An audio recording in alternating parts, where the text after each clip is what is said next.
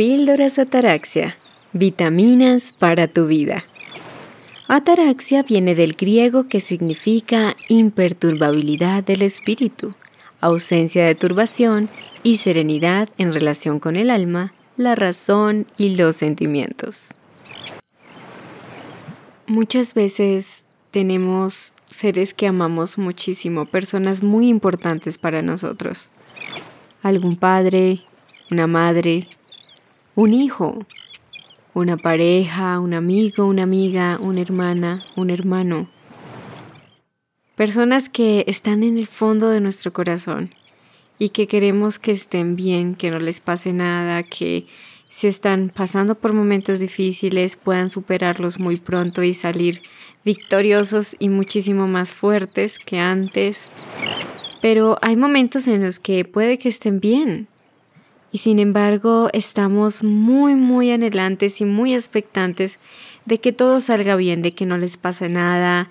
Estamos preocupados por su bienestar, nos estresa la más mínima cosa que pueda sucederles. Y esto puede generar en nosotros mucho control, querer estar ahí todo el tiempo, dominando, estar controlando, interfiriendo constantemente en la vida de estos seres amados. También muchísimo más cuando se trata de un hijo o una hija, una familia. Sin embargo, nosotros no siempre podemos controlar lo que les sucede, lo que les pasa, cuando están tristes, cuando les han roto el corazón, cuando tienen una decepción, cuando perdieron un trabajo, una oportunidad, cuando no salieron las cosas como ellos querían y pueden estar muy mal. Quisiéramos poderles aliviar ese dolor, quisiéramos poderles evitar esos desengaños y esos desazones de la vida. Que no estén decepcionados, quisiéramos dibujarles una sonrisa en el rostro y decirles que ya pasó, que nada de eso volverá a suceder, que todo estará muy bien y que van a ser felices para siempre. Bueno, si estás escuchando eso, sabes bien que eso, por más de que lo deseemos, no siempre será así, no por lo menos todo el tiempo. Y es allí donde sentimos muchísima impotencia, donde no podemos cambiar la realidad para hacer felices a esas personas que tanto amamos, que tan importantes son para nosotros. Yo siempre aquí en el canal, en todos los medios donde está Sonia Ataraxia, hablo mucho de el desarrollo espiritual como nosotros mismos, pues como seres humanos.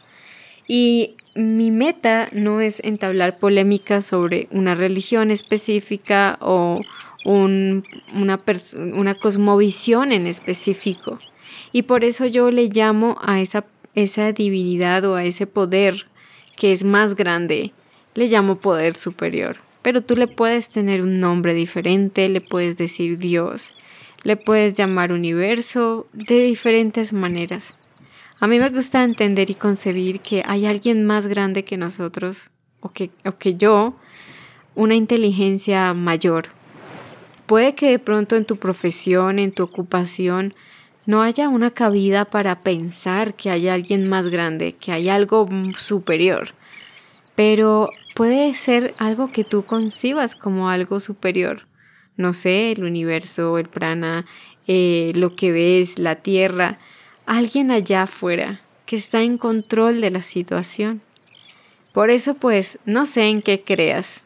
Esta no es mi meta, como les dije, yo no quiero imponer una creencia y pues este canal no es religioso en algún tipo, es de un desarrollo espiritual que es muy diferente y por eso quiero hablar de esta parte para ir redondeando esta reflexión y es que nosotros no podemos controlar lo que le sucede a las personas que tanto amamos, pero podemos estar tranquilos cuando soltamos el control, soltamos el timón y lo dejamos a un lado y decidimos caminar con paciencia y con despacio y con tranquilidad porque hay alguien que ya tiene ese control.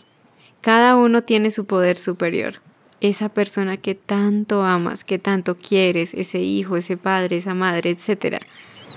esa personita ya tiene un poder superior, tiene alguien que ya está ahí, pendiente de ella o de él, y que ese poder superior, su nombre, no es el nuestro. Por ende, solamente podemos estar allí para acompañar, para alentar, para dar una voz de aliento. Pero no podemos interferir, no podemos cambiar las cosas al antojo de los demás o a nuestro antojo. Así nos propongamos, no podemos vigilar todo el tiempo, las 24 horas, estar como un espía mirando detrás de las paredes, detrás de todo, mirando la vida, que no les vaya a pasar nada. Y no podemos hacerlo, somos seres humanos. Y bueno, pues menos mal no podemos hacerlo porque tenemos una labor más, que es la de vivir nuestra propia vida, ocupar nuestro cuerpo, estar ahí dentro, viviendo lo que estamos teniendo enfrente también. Nuestras propias responsabilidades, nuestros propios sueños, metas, superando temores, preocupaciones, miedos, transformándolos en luz, en conocimiento, en conciencia, en cambios para nuestra vida. Podemos desearles salud, amor, felicidad, riqueza, oportunidades maravillosas, una excelente vida a quienes amamos. Pero no podemos ser la fuente para brindarles todo lo que ellos necesitan. A veces no sabemos si lo que ellos necesitan de pronto sí es pasar por ese momento. Todos necesitamos a veces pasar por el invierno para después poder florecer en nuestras propias primaveras.